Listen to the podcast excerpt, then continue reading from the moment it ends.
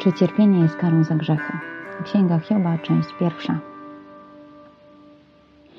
Doświadczam cierpienia, zatem doświadczam jakiegoś zła.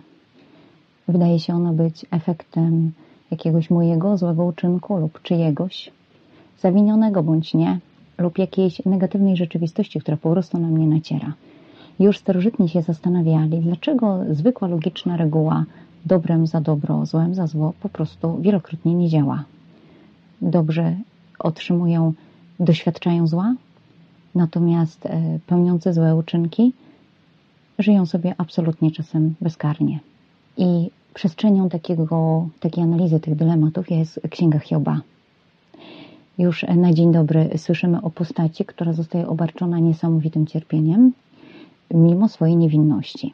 Y, czy ktoś taki mógł istnieć historycznie? Wydaje się, że to jest trochę taka paradygmatyczna postać, y, kumulująca w sobie wszelkiego rodzaju doświadczenia, doświadczenia negatywne. Y, ale od początku. Sama etymologia, termin słowa Hiob. To gdzie jest mój boski ojciec? Albo Job być wrogiem, zwalczać, nienawidzić, ktoś zwalczany, prześladowany może przez Boga. Zatem antypody już w samym imieniu. Poza tym w Starym Testamencie Hiob pojawia się obok Noego i Daniela w księdze Ezechiela, uznany za jednego ze sprawiedliwych. Kim jest? Czy jest Żydem? Nie. Ksiądz profesor Iwański stawia taką tezę, że Żydzi nie byliby w stanie takiego krańcowego autentyzmu, dyskusji z Bogiem nawet przyjąć. E, mieszkał w kraju Us. Dokładne położenie tego kraju nie jest znane. Wydaje się, że jest to przestrzeń na terenie Edomu, e, zatem terytorium Ezawa. Określenie też Hioba jako człowieka wschodu wydaje się z tym e, korespondować. I teraz już w pierwszym wersecie, w drugiej jego części zostają nam podane cechy charakterystyczne tej postaci. Najpierw przymiotnik tam, czyli E, opis kogoś będącego bez skazy fizycznej i bez jakiejkolwiek skazy moralnej. Później Jaszar, e, ktoś, kto jest e, prosty, równy, rzetelny, uczciwy i ma słuszność. Kolejne określenia dotyczą postawy Hioba względem Boga. To jest Jara, bojący się Boga. Ktoś, kto darzy Boga niezwykłym szacunkiem, nie tyle lękiem, co ogromnym respektem. I ostatnie określenie stroniący od zła, unikający go na wszelkiego rodzaju sposoby. I nagle pojawia nam się postać, której nic nie możemy zarzucić. I co więcej, zostaje on opisany też w kategoriach wszelkiego rodzaju e, dobrobytu tutaj e, na ziemi. W drugim, trzecim wersecie przedstawione nam zostaje to, co Hiob e, posiadał. Miał siedmiu synów i trzy córki. Pewnego rodzaju pełnia, córki, dopełnienie tej liczby. Teraz majątek Hioba opisany dalej. Wielbłądy, trzy tysiące, 7 tysięcy owiec, 500 jarzm wołów, 500 oślic i wielka e, liczba służby, która obsługuje to towarzystwo. Wielbłądy używane jako zwierzęta juczne, również jedzono ich mięso. Analogicznie pewna pełnia 500 par byków czy wołów służących do orki, także zwierząt jucznych, podobnie oślice, które też dawały mleko, również były używane w karawanach. E, liczna e, służba wszelkiego rodzaju dobrobyt. Co więcej, kolejny werset informuje nas, że y, synowie jego urządzali uczty we własnych domach, czyli każdy posiadał swój dom, co świadczy również o dużym bogactwie. Wielodniowe uczty, y, zapraszanie na nie sióstr, idylliczny obraz.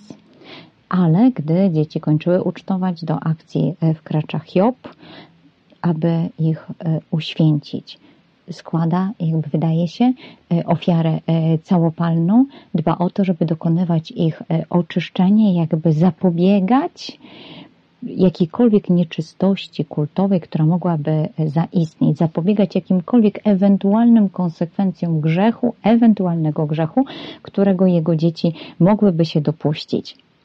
Taka zapobiegawczość względem zła.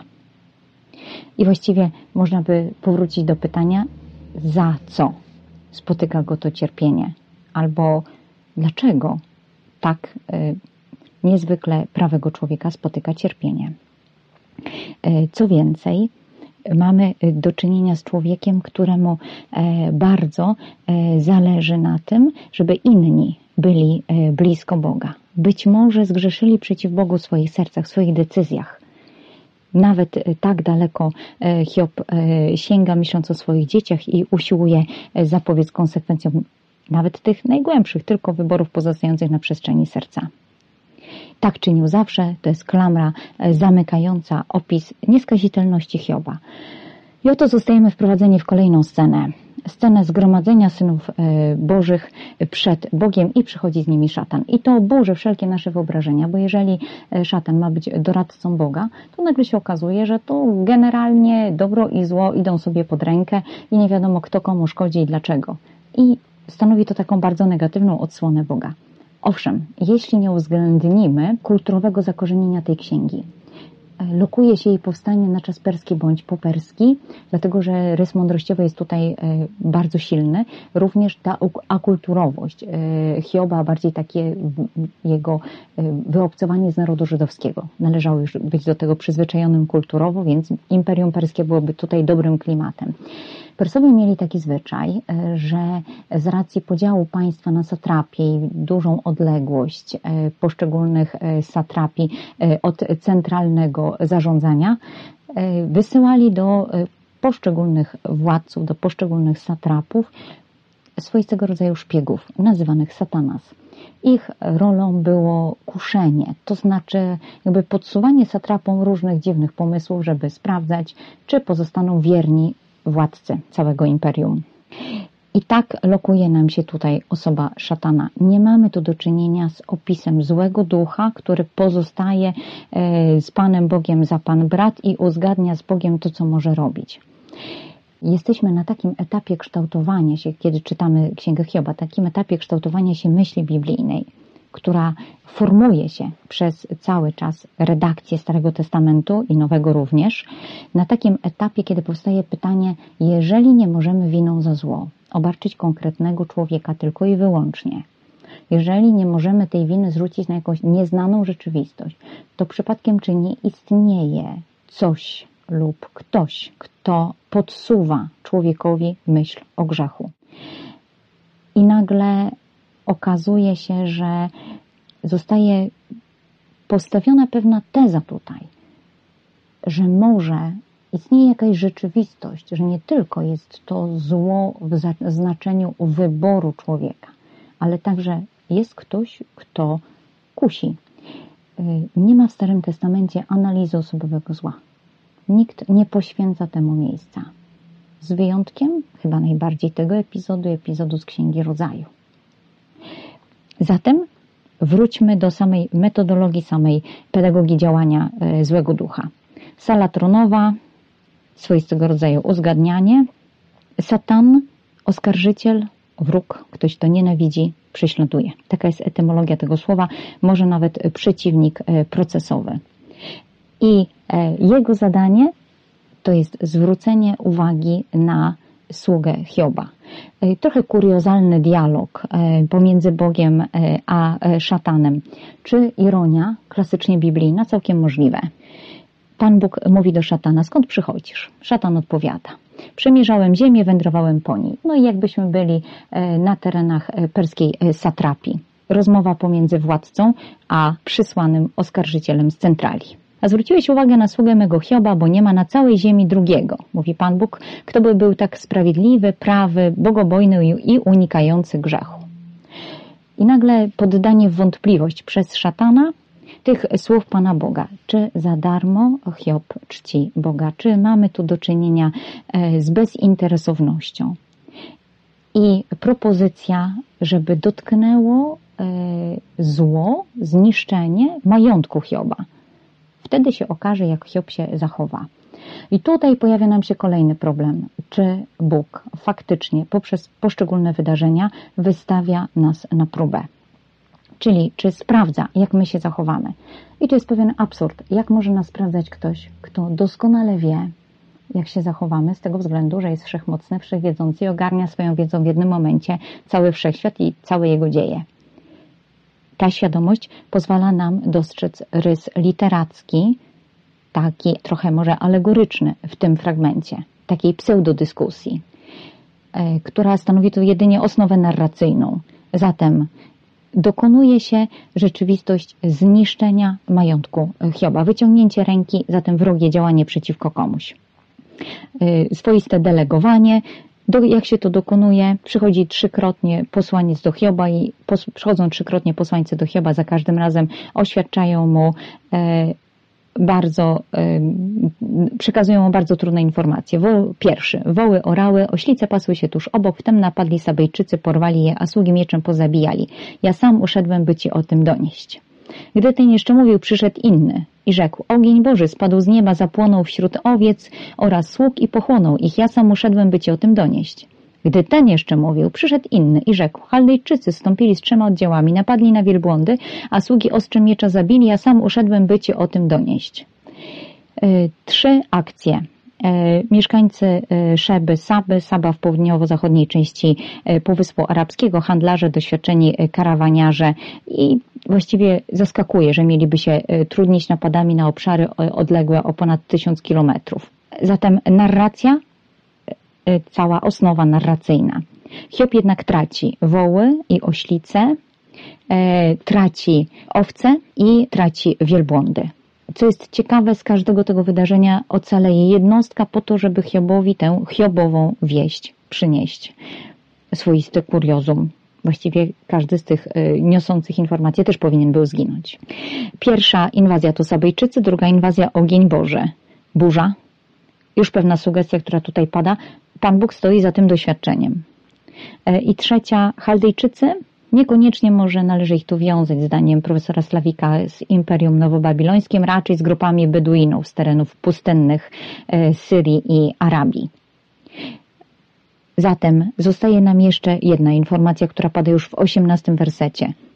Gdy przychodzi inny i mówi Twoi synowie i córki, i możemy sobie już teraz wyobrazić, co się stało, E, również synowie i córki giną pod węgłami zwalonego domu na skutek e, wirującego wiatru e, uderzającego w strop.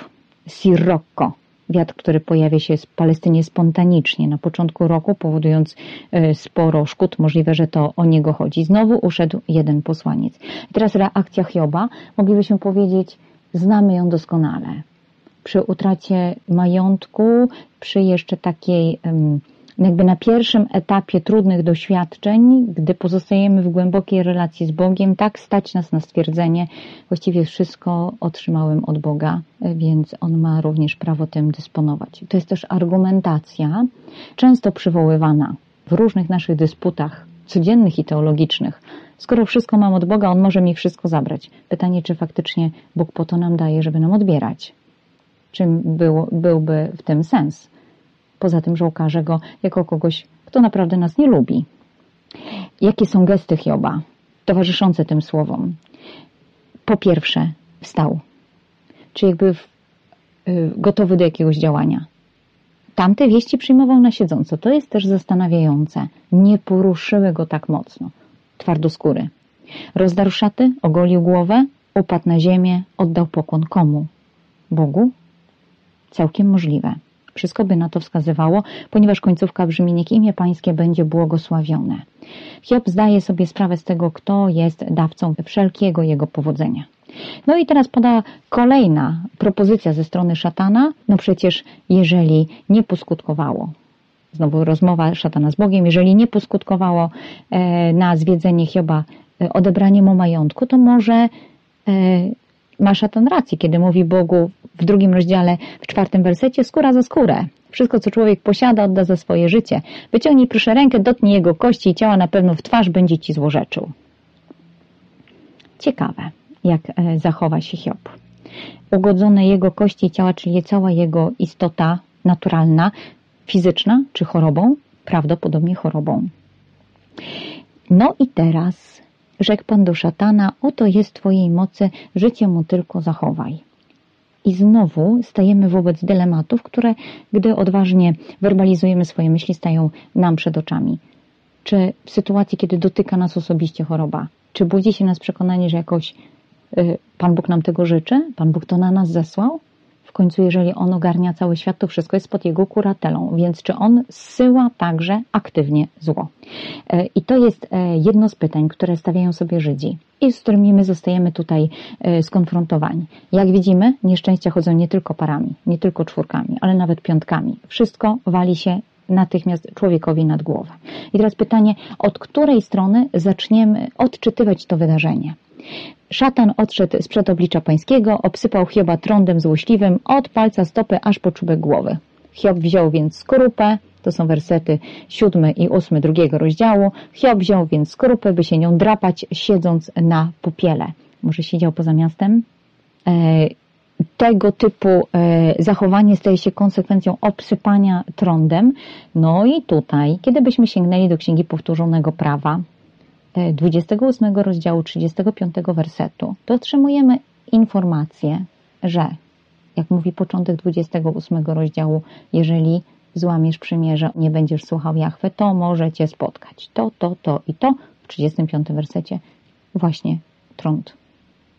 Zatem wystarczy tylko poskładać e, puzzle od tyłu. Jeżeli spotkał mnie trąd, prosta logika, Pan Bóg mnie e, karze, czy wyciąga konsekwencje za to, że go nie słuchałem. E, I czy faktycznie od strony takiego pomiaru wszystko się zgadza? Moglibyśmy się teraz zapytać, a jak wygląda to w przestrzeni komunikacji z Bogiem? Jeśli to jest objaw, to znaczy, że już masz grzech, to jest powierzchowna kwalifikacja.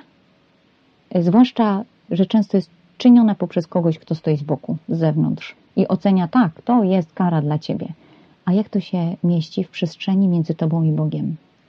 I mamy tutaj żonę Hioba, która właściwie reprezentuje wielu spośród nas.